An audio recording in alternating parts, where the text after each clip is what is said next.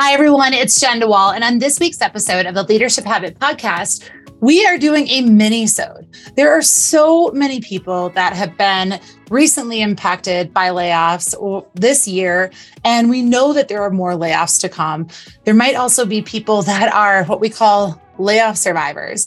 They have the guilt of not being laid off. And in this mini-sode, we wanted to address those that are going through layoffs, as well as the leaders that are managing a team that is in the organization after the layoffs have occurred. So today we're talking about dealing with layoffs, how to pivot and seize the opportunities. Because 48% of respondents reported having layoff anxiety. Fear, if we think about how that shows up in our workplace, how that impacts our ability to make decisions, collaborate, and even manage our mental health.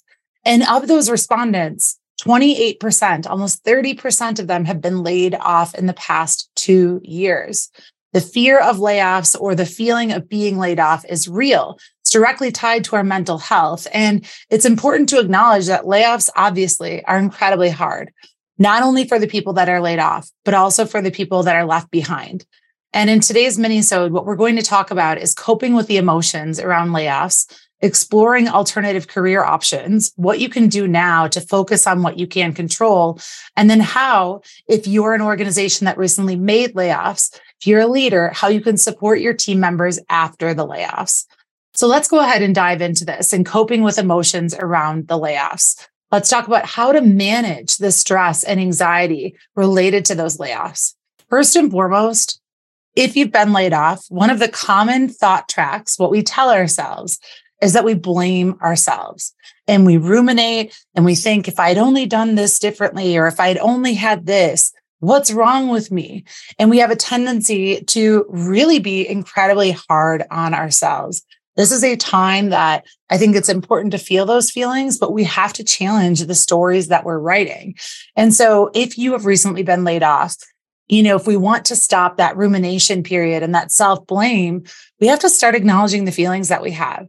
And it's called our own emotional literacy. Emotional literacy is our ability to define, identify, and understand what we're feeling. You might be feeling grief, confusion, anger, worry, and anxiety. Emotional literacy is all about naming the emotion that you're feeling and then thinking, if I'm feeling in this particular way, such as angry, then using that to guide your solution. If I'm angry, what am I angry about? How much time do I want to give to process this? I might be angry that I was laid off, feeling like I got the wrong end of the deal. And what can we do then? How long do we want to live in that anger? We have to identify it so we can start to process and then release it. And another thing about how to manage the stress and anxiety related to layoffs is letting go of the shame. And remember that being laid off is not a reflection of your worth. There are so many people that have been laid off but the stories that we write, what we tell ourselves is that I am flawed. No organization is going to want me. I don't even want to talk about this.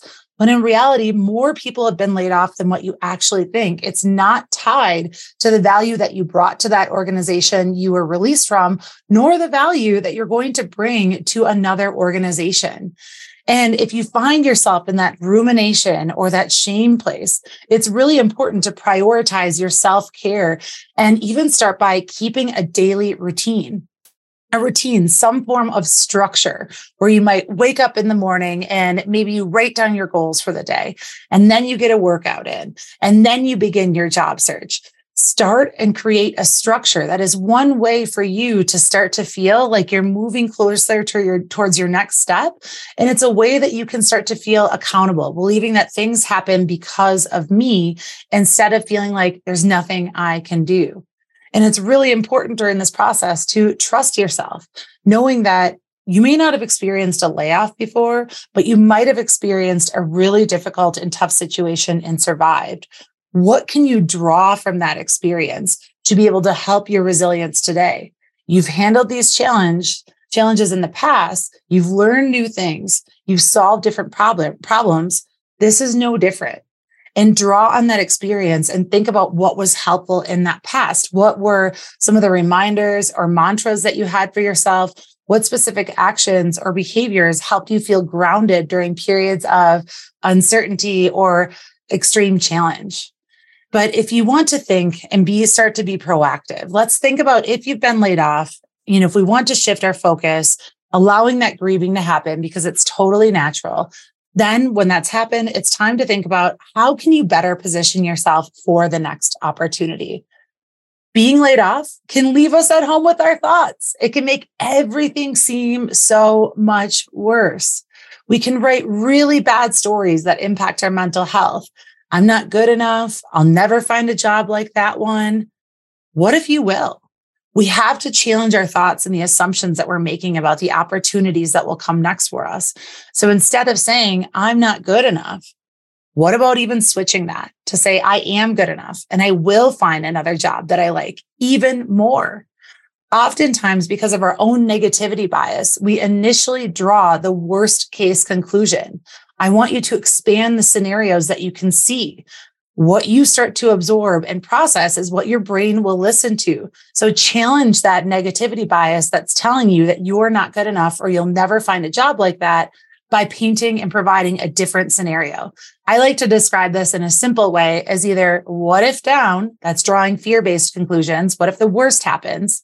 And instead looking at what if up. Those are possibility based conclusions. What if things do work out? What if the next great job or the next job you find actually is the best job that you've ever found? And remember that this opportunity is or this chance right now is an opportunity to really drill down and focus on what you can control. There's a lot of uncertainty. Our brains don't like uncertainty. So we have to provide that structure, what we talked about earlier in building a routine. And then also think, given what's in my wheelhouse, what can I control? And so let's talk about what you can control. You can control staying informed about company news and industry trends. Think about how this might benefit you. You might be able to reference this in an interview process. It might help you give you new insights into the next career that you want to do. So start to build in time of your routine of staying informed about what's going on. It will help your learning. And we'll talk about that more in a second. Another thing that you could control is thinking about additional skills training, maybe through the research that you've been doing on company news and industry trends. You found that there's new skills that are going to be desired within that specific industry. How can you start to actually develop those skills? Or you could even do a skills inventory and ask yourself, what skills do I want to enhance? Or what ones do I want to, you know, grow more in?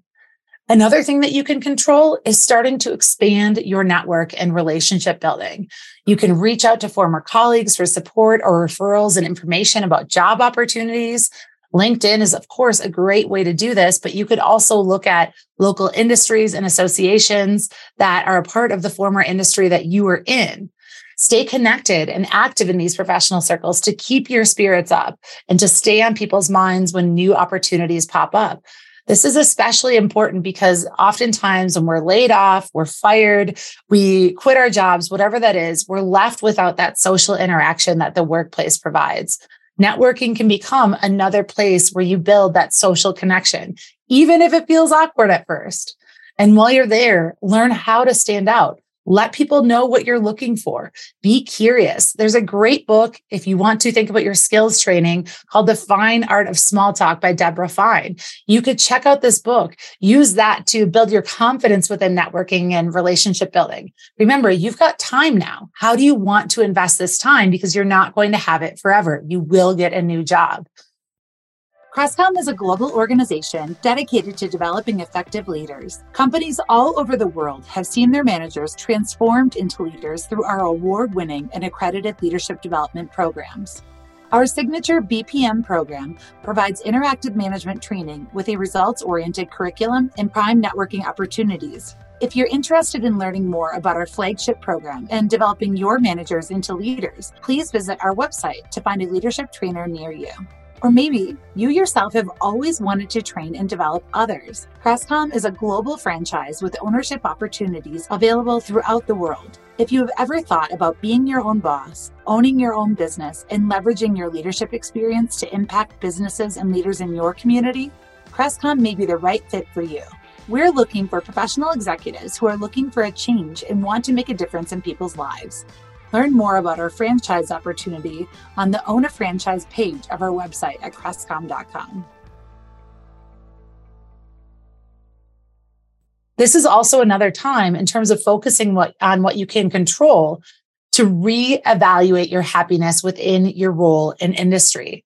Are you actually happy with the type of role? Or did you actually not really like it and you were staying there because it provided security?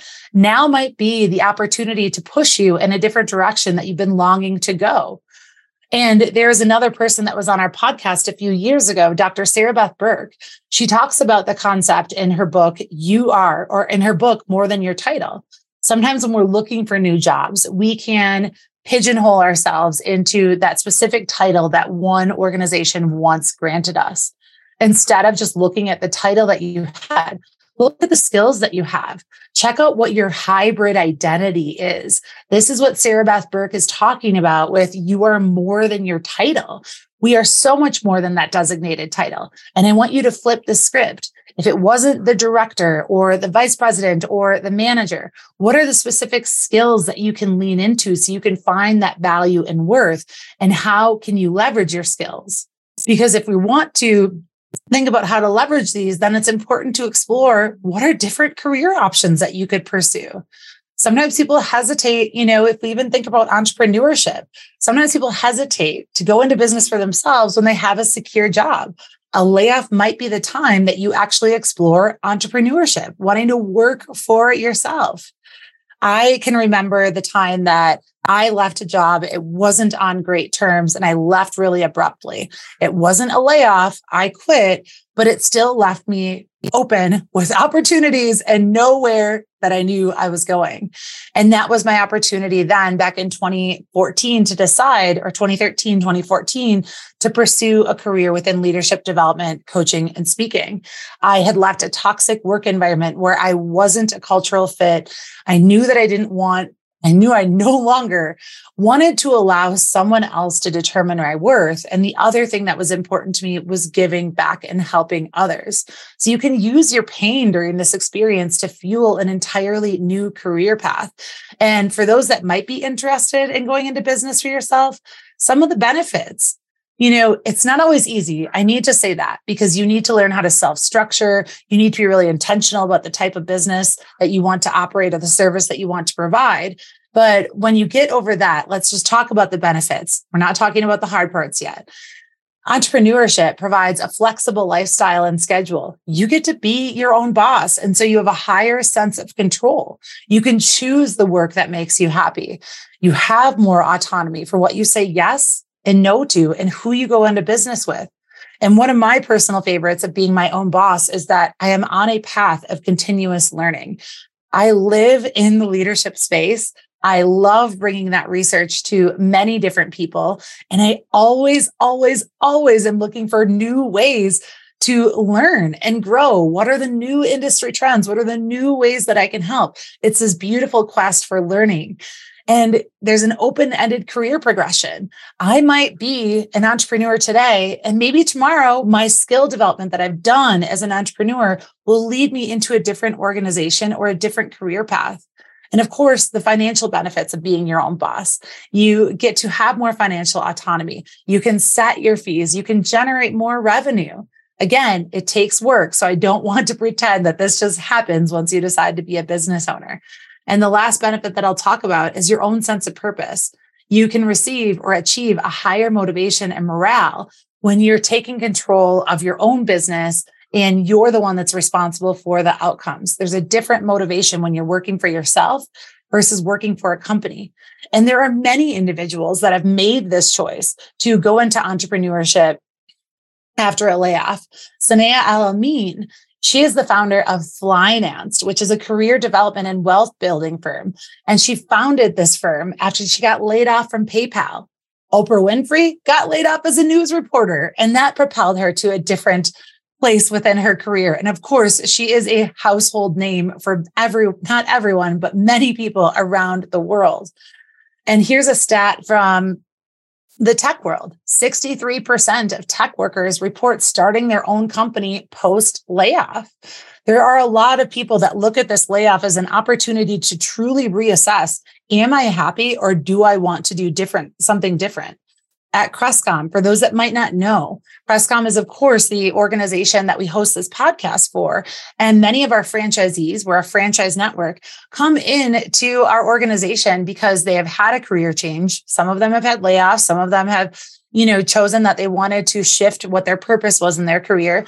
And they've come into Crestcom and invested in a franchisee or in a franchise because they wanted to focus on giving back through leadership development. This is your time for anyone that's sitting here to build your career in a meaningful way, whether you choose to do that in entrepreneur land or whether you choose to go back into an organization. Now, the final piece that I want to share is for the leaders that maybe are struggling with managing the morale during the layoffs. Um, the people that have been left over, the layoff survivors is a term that they're often called. You know, one important thing, if you're managing that team and you've had a culture that recently underwent layoffs, is to talk about it. This is the one of the most important times for an organization to communicate effectively. You need to embrace transparency. Otherwise, you will be vulnerable to false rumors, which can add stress and it can drain morale. So when we're secretive about what the next steps of the business are, it's going to cause people to draw their own conclusions. Oh my goodness, I'm going to be next. So I better start looking for another job. If you want to keep people or build their sense of security and stability, psychological safety, you've got to talk to them about it. And you can do that through one on one meetings. You can do that by communicating organizational changes and their intended impact or what the timeline looks like, or saying, hey, based on today, we have no future changes to our workforce. It's important to provide that reassurance to your team that they are safe and acknowledge their feelings that they are worried and anxious about it. If you pretend that doesn't exist, you are not seeing the whole person. And that person might be struggling to focus on doing their job because they're so concerned about not making mistakes, doing it perfect because they don't want to be the next one. You need to create psychological safety. We've talked about this through countless podcasts. It's, of course, incredibly important to our well being at work. And around the time of layoffs, if your organization went through one, you've got to talk about it. And if you have laid someone off, and let's say that person was the glue or the gel to the team, it's incredibly important to talk positively about that person. One of the biggest mistakes that you can make is to start to talk negative about some of their friends and colleagues or former bosses that they respected. When you do that, you're diminishing your own credibility. So be sure to talk kindly about those that were laid off. There are multiple reasons that go into a layoff, and it's not necessarily always tied to performance. Another way to maintain the morale during the layoffs is to focus on recognition. This is really the time that you've got to see the people that are there supporting your infrastructure of your organization. And when you're doing that recognition, it's not just enough to say good job. Remember, you have to be specific about the behavior that you saw, the impact that it made. Be go the extra mile and make recognition a deliberate part of your strategy. And the next part of your strategy, along with recognition, is also building opportunities to connect. After layoffs, people might have lost friends or colleagues that they loved working with. And we know that it's important for our own well being at work to have a friend at work, to connect with our teams. And since there's so much change in your organizational infrastructure, you have to intentionally build in those times to connect. So do the happy hours, do the service retreats. I'll talk about more in a second. And finally, other ways that you can support your employees, of course, is to develop their own skills and provide opportunities for growth. You might be asking them to do more. Make sure that you're doing the appropriate training so they feel they can actually get the job done instead of giving them that sink or swim feeling where I just have to do this and then they get burned out and then they actually leave your job, leaving you with, of course, even less resources. So an, this is an important time as a leader to be really intentional about the workloads of your employees. You want to avoid overloading the remaining workers. Burnout becomes a real threat to your retention if you continuously expect people to do more with less. And knowing those constraints, knowing the stress that your workforce might be under, it's important to create a support network, a place where workers can express their concerns and get help. It might be referring them to your employee resource programs. It might be having a specific conversation or setting up those talks about the frustrations and challenges create support networks so people can process this great amount of change and the additional responsibilities that they likely had to absorb. And another thing you can do is start to collect feedback. This is the time that you want to be doing stay interviews with people there. What keeps them there? What are they happy about? What do they not like? What are their challenges? If you're not paying attention to your current workforce, you're missing an opportunity to create a retention strategy. When there's so much uncertainty after a layoffs, people's first thought is, I might be next. And so they're likely, not all the case, some of them might already be job searching. And if you want to retain them, it's important to conduct stay interviews and collect feedback and actually respond to it. Don't just collect it. It's not enough to just hear it. You'll actually erode trust more if you don't do anything about it. And the final thing I'll say about supporting your team as it relates to going back to that earlier topic, building connection. This is the time to focus on empowering the team. Team building activities are a necessity. I'll give you a few different ways as a team you can come together. I talked about some earlier. You could do a happy hour. You could do service work or volunteer. You could have contests within your workplace. You could do trivia.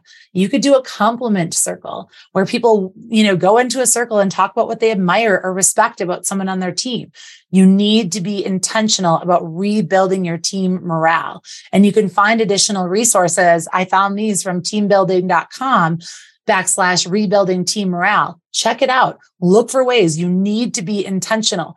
And this is actually probably more important for the people that are hybrid or leading hybrid and remote teams where people feel more on an island and less connected. You need to figure out and identify a strategy to bring everyone back together after this painful event has happened in your organization. So in conclusion, my final thoughts to you for those that have recently been laid off, Remember that you are more than your title. You have so much experience. You have so many skills that you have. Start to highlight the value that you bring instead of the title that you were given and use that to propel you to find your next step and path. You will find this. You are not going to be without a job forever. And we have to learn how to do things to protect our mental health, such as building a routine and, to, you know, making self-care a priority, reevaluating what we actually want to do instead of feeling like I have to find a job in this place. You have to focus on what you can control. And the final thing I'll say is again, remember that you are not alone. You are not flawed. You are not someone that's not going to produce value for an organization. We've got to get out of our own heads and challenge that negativity bias. In closing, don't wait for the right opportunity, create it. Every day is an opportunity to begin again. This too shall pass. Until next time, good luck to everyone and reach out to crestcom.com. Check out our resources page. We would love to be able to help you or provide additional support during this challenging time. Thank you.